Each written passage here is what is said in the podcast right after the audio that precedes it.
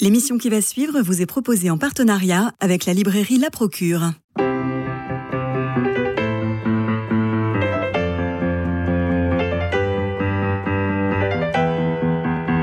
Culture Club, une émission produite par Radio Notre-Dame et diffusée également par RCF. Christophe Maury. Bonjour Myrna Bonjour. Alors vous savez, il y a des romans haletants, des romans prenants. Antoine Sénang, bonjour. Bonjour. Avec Cendre, avec Croix de Cendre, que vous publiez chez Grasset, vous ne signez pas un roman haletant ni prenant, vous signez un roman puissant. Vous vous situez dans les contours d'Hermann Hesse avec Narcisse et Goldmunds ou de Graham Greene avec La puissance et la gloire. Vous nous plongez dans le Moyen Âge, en 1348, quand la peste noire déferle sur l'Europe. Est-ce le fléau de Dieu? Nous assistons à la lutte entre les franciscains et les dominicains, ces dominicanis, chiens de Dieu, la rivalité entre la papauté et l'Inquisition et finalement entre la vérité et la justice. C'est un roman de bure et d'épée dont le, dont le dernier quart aurait pu être écrit par Alexandre Dumas. Et au centre de cette fresque, il y a Maître Écart. Antoine Sénanque, qu'est-ce qui vous a donné l'idée de ce prodigieux roman? Merci pour toutes ces belles euh, comparaisons qui, qui me flattent et, m'écrasent un peu d'ailleurs. Non, non. Merci. Euh, bah, écoutez, en fait, j'avais toujours eu envie d'écrire sur le XIVe siècle. 14e siècle, c'est un siècle qui m'a fasciné parce que c'est le siècle des calamités. C'est le pire siècle que l'Europe a, traversé, et peut-être le monde. On a le 21e quand même. Et, et le 21e peut-être à venir. C'est le siècle de la guerre de Cent Ans, de la famine, de la misère. C'est un nouvel âge glaciaire qui s'est abattu sur l'Europe avec euh, de la glace dans toutes les villes, les loups étaient partout. Et puis surtout, c'est le grand siècle de la peste noire, la plus grande épidémie de l'histoire qui a tué, je vous rappelle, deux Européens sur trois, 50 millions de personnes à l'ouest et probablement le double à l'est, en Chine, en Asie. Donc c'est un siècle qui est absolument... Euh, fascinant et, pour un, romancier, c'est un siècle inspirant. Et dans cette nuit du XIVe siècle, il y a des lueurs. Et il y avait une grande lueur, moi, qui, m'a d'ailleurs éclairé pendant euh, plusieurs années. C'est la lueur de Maître Eckhart que j'ai découvert il y a une, une trentaine d'années, que j'ai jamais quitté depuis. Donc je voulais faire un livre de la nuit et de la lueur. Alors, je rebondis sur votre, euh, sur votre intérêt particulier euh, pour Maître Eckhart. Il y a un, passage dans le, dans le livre très intéressant dans lequel vous, vous expliquez que euh, pour lui, le diable n'existe pas et qu'en fait, le mal, c'est simplement le manque de bien de spiritualité et d'intelligence.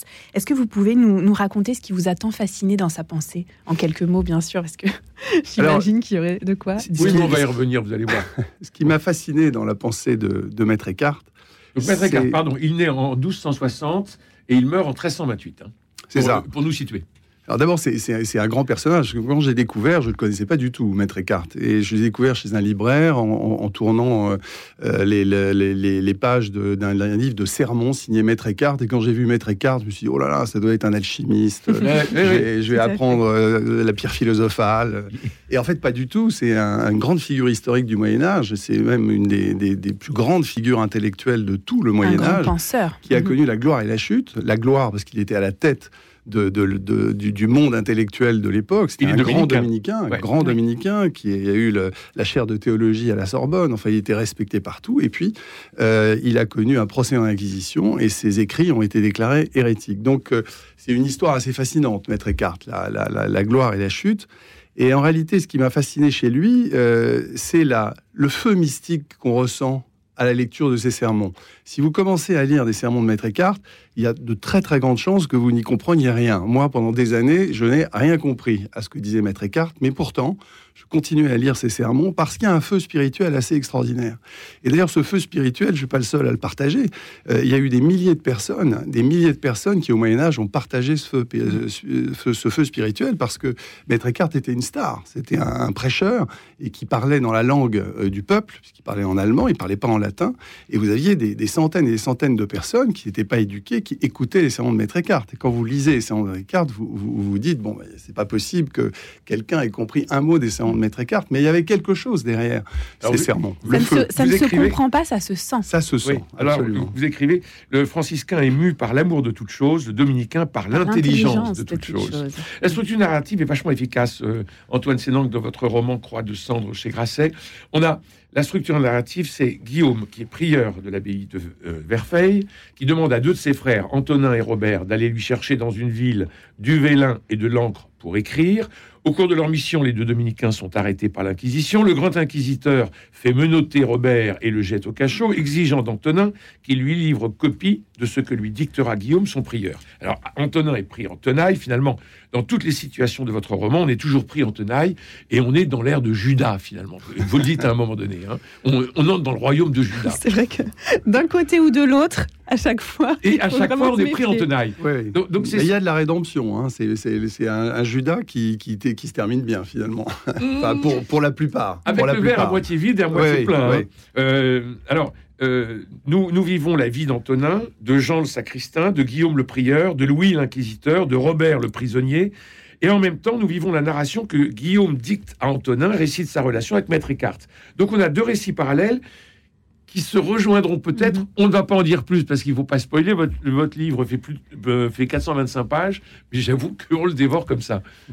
Oui, tout à fait. Donc c'est extrêmement structuré. Oui, c'est-à-dire que c'est un mélange de, présent, d'un récit au présent et d'un récit au passé, qui s'articule donc euh, entre ce que sont en train de vivre ces deux jeunes frères dominicains euh, dans le, dans la, tempête de l'Inquisition. Ils sont très sympas. Et puis dans le passé, qui est en fait la narration, parce que le, prieur qui raconte son histoire est en fait le dernier disciple vivant de Maître Eckhart, et donc on, on remonte le passé, et dans le passé, on va croiser justement cette grande figure de Maître Eckhart et le début de la peste noire sur les chemins de la, soie. Et ce, Guillaume a, conservé dans son cœur, on peut le dire, parce que lui, il a senti vraiment euh, l'enseignement de, Maître Eckhart, euh, tout ce qui lui a été transmis et qu'il n'a pas eu le droit de transmettre à son tour pendant toutes ces années. Et là, on retrouve, euh, vous en parliez tout à l'heure de la lueur, euh, on retrouve aussi un écho à votre titre Croix de cendre, parce qu'on sent vraiment ce feu. Et moi, j'ai été particulièrement touchée au moment où Guillaume raconte sa rencontre avec Maître Eckhart et qu'il explique que lui, finalement, il était assez médiocre dans la classe euh, de, de, tous ces jeunes qui étaient en train d'apprendre et qui, et, qui copiaient, et que Maître Eckhart s'est adressé à lui, pas au premier de la classe. Il lui a dit Qu'est-ce que tu vois? Il lui a répondu très honnêtement, Guillaume Je vois du feu, et il a été choisi. Oui, ça c'est une rencontre en fait qui, croise la dyslexie. Euh, Maître Eckhart cherche un novice qui peut être son secrétaire. Il assiste à un cours donné par un, vieux moine à des novices.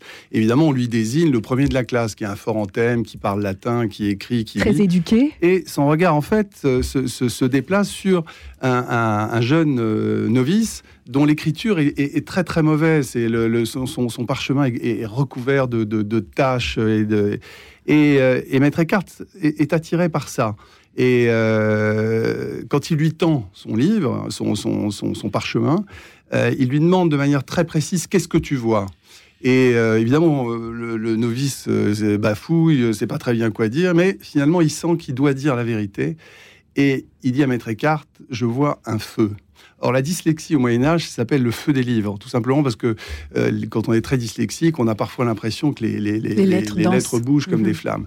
Et je pense, sans en être certain, parce que historiquement, on ne sait pas grand-chose sur Maître Eckhart, que peut-être qu'il y avait un certain élément de dyslexie dans euh, la manière, euh, enfin, de, chez Maître Eckhart, qui reconnaît donc chez ce novice et ça crée un lien entre eux. Alors, il y a aussi les femmes, on en parle, parce que vous n'en avez pas parlé, Myrna Hello, c'est plutôt votre sujet. Ce sont les béguines. Il faudra attendre Louis XI pour que les béguines soient interdites au Royaume de France.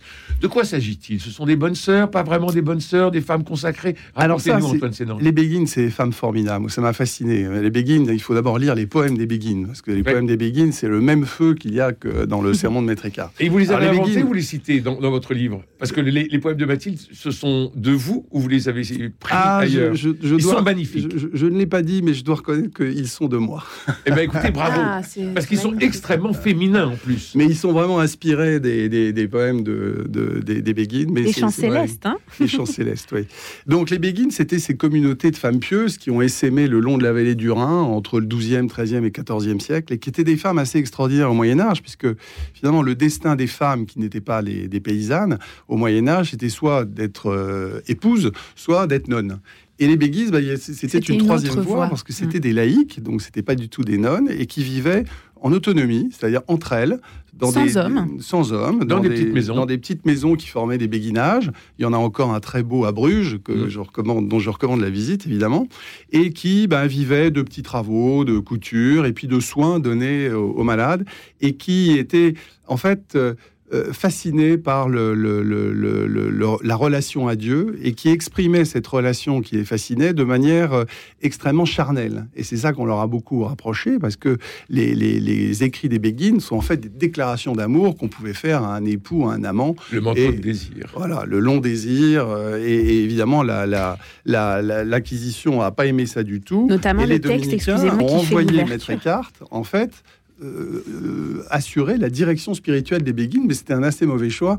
Parce qu'il était plutôt très favorable. Alors, parmi... les Béguines sont, sont tombées, mais folles de Maître Eckhart, parce qu'elles trouvaient dans ses sermons la, même chose que ce qu'elles mettaient dans leurs poèmes, et ça leur a coûté cher, parce qu'il y a beaucoup de Béguines qui ont malheureusement fini sur le bûcher. alors, lui aussi, ça lui a coûté très cher. Oui, lui, alors, alors, Antoine, c'est donc parmi euh, ces, ces Béguines, il y a Mathilde, fille mère, qui a été violée par les Tartares, qui a un visage couvert tout le temps.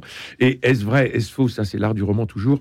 Elle entre en relation avec Maître Eckhart, une relation comme celle de François d'Assise et de Claire, de Thérèse d'Avila et, de Jean de la Croix.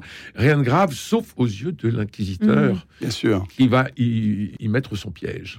Bien sûr, c'est en fait le talon d'Achille de Maître Eckhart mhm. qui était euh, en fait euh, inattaquable parce que trop célèbre, parce que trop intelligent, parce que trop, parce que trop, et il n'avait pas du tout de talon d'Achille. Mais ce talon d'Achille, c'était justement la grande histoire d'amour platonique, bien sûr, que Maître Eckhart a, a, tissé avec euh, belle béguine qui, qui, malheureusement finira mal, sans dévoiler le, le, cours du livre, mais qui va bouleverser en fait le, même le chemin spirituel de Maître Eckhart, qui, euh, je vous rappelle, est un chemin de vide. Maître Eckhart mm. appelait pour euh, euh, approcher le plus possible mm. Dieu à un chemin de, désertification mm, de soi.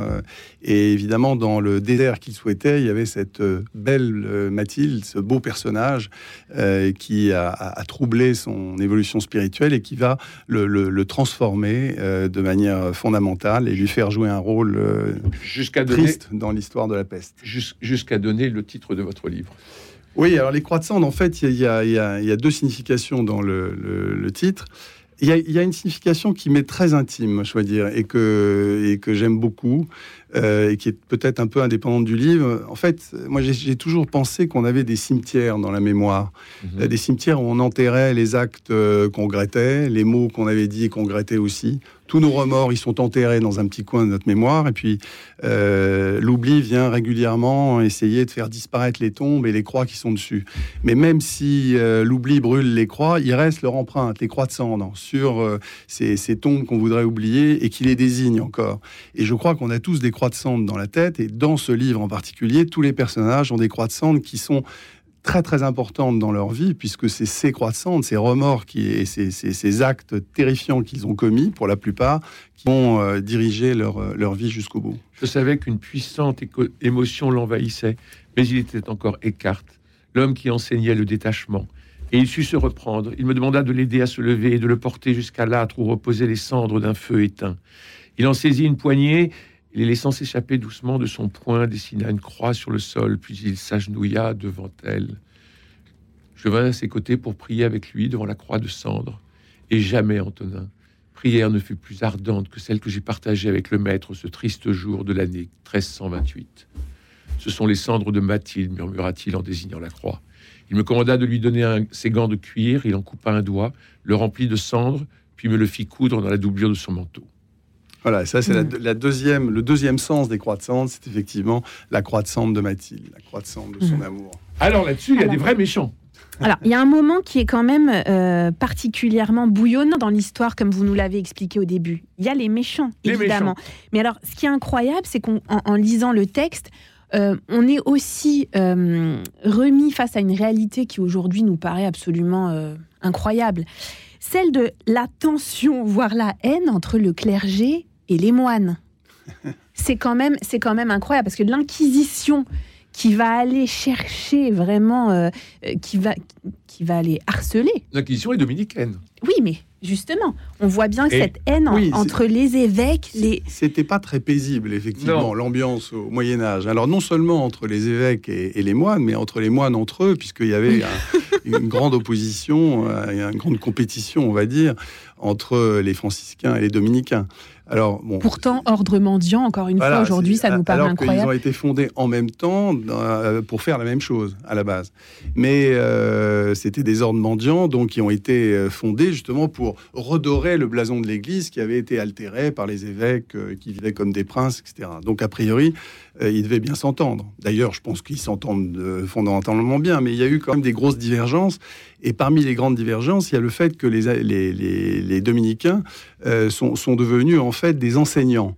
Euh, c'est eux qui, euh, peu à peu, ont, pris la gouverne justement du savoir et ils donnaient des cours, des leçons, ils enseignaient le, message du Christ et notamment aux enfants des princes et peu à peu, tout ça a, enrichi énormément l'ordre dominicain, qui est devenu en fait euh, euh, l'ordre où, tout le monde voulait, euh, voulait être, et notamment dans les, princes et les, grands bourgeois voulaient être enterrés dans les cimetières dominicains, parce qu'on disait que si vous étiez plus rapidement au paradis, la, voie au paradis était directe et vous économisiez quelques, quelques années de purgatoire.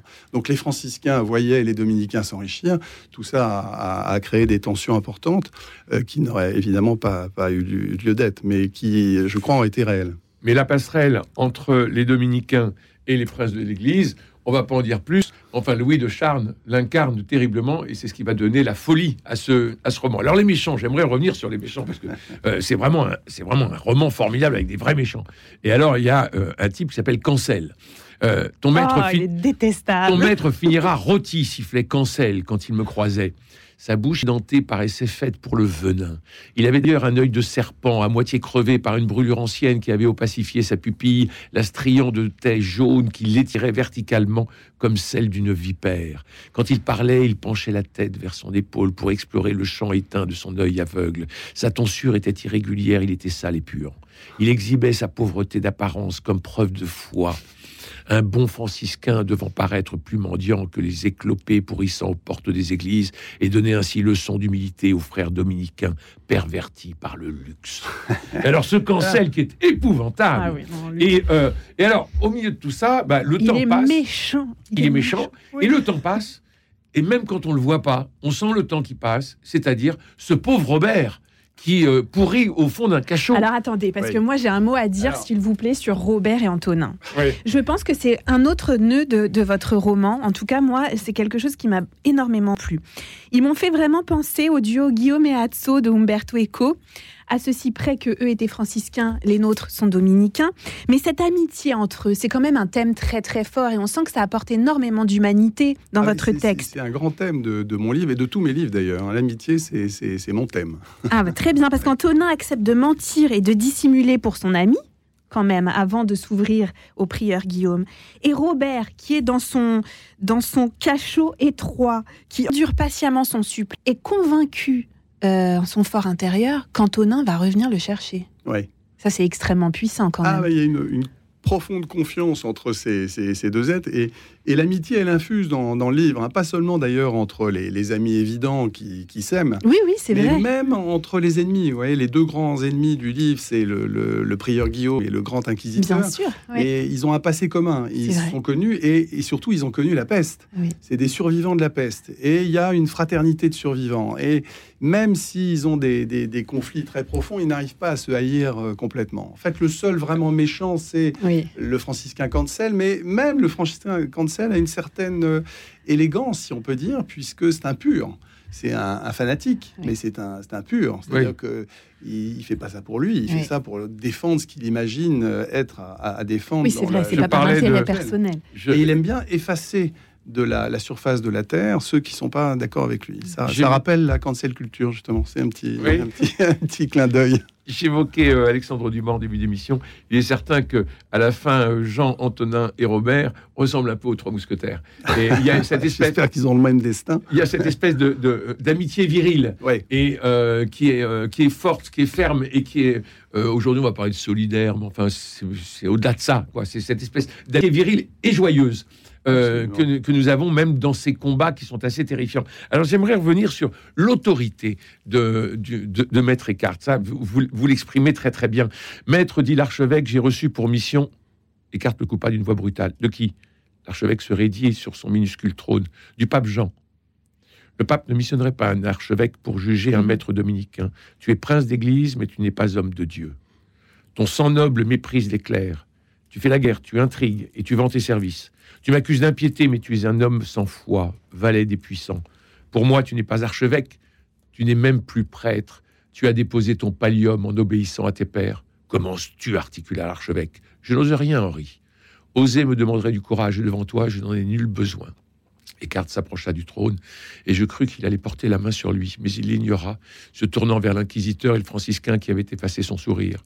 Je suis venu chercher vos propositions, puisque ce sont les vôtres, pour y répondre moi-même devant le pape en Avignon. Les deux hommes impressionnés lui tendirent l'alias de parchemin, et nous quittâmes le palais sans un mot.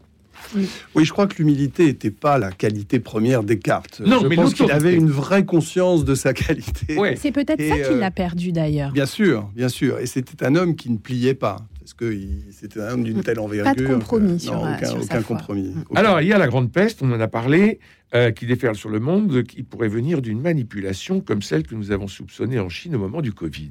Oh, cette scène incroyable. Cette manipulation est quand même invraisemblable. C'est cette fameuse euh, mission oui. Alors, bon. Sur les routes de la soie. Voilà. Donc, euh, Comme par hasard, Antoine c'est donc. Mais c'est vrai cette histoire non. Oui, non. Ah, ah, bon. Alors attendez. Non mais alors attendez. Excusez-moi, mais, c'est là où c'est pas non, mais un document sur la paix, c'est un roman. Donc... Non mais c'est là où vous êtes un vrai romancier, parce que on y croit.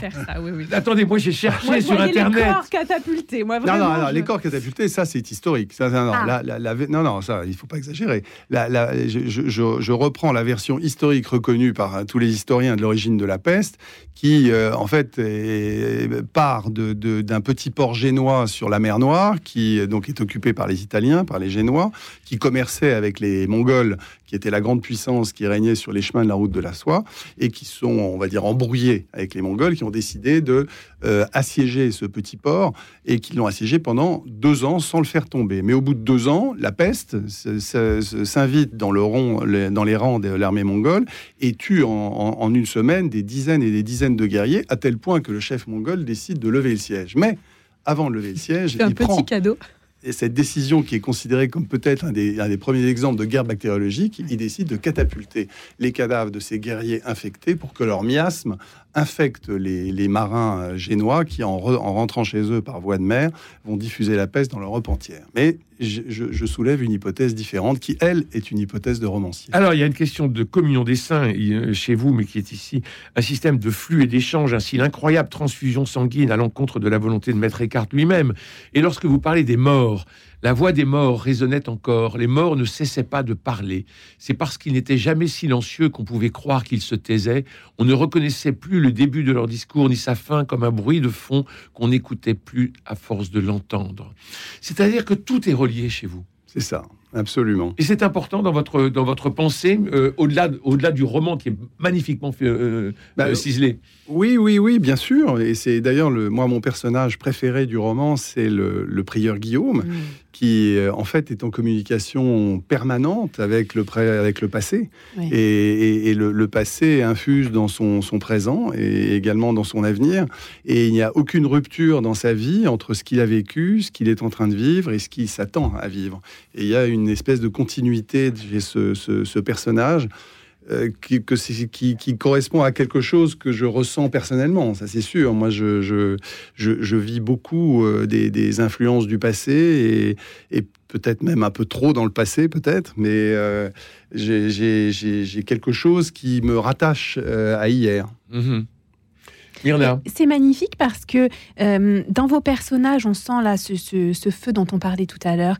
Et pour autant, euh, le prieur Guillaume, même Antonin, une fois qu'il commence à prendre la dictée de, Guillaume, et bien sûr Maître Eckhart, Mathilde également, on sent quand même qu'ils sont extrêmement ancrés et sereins.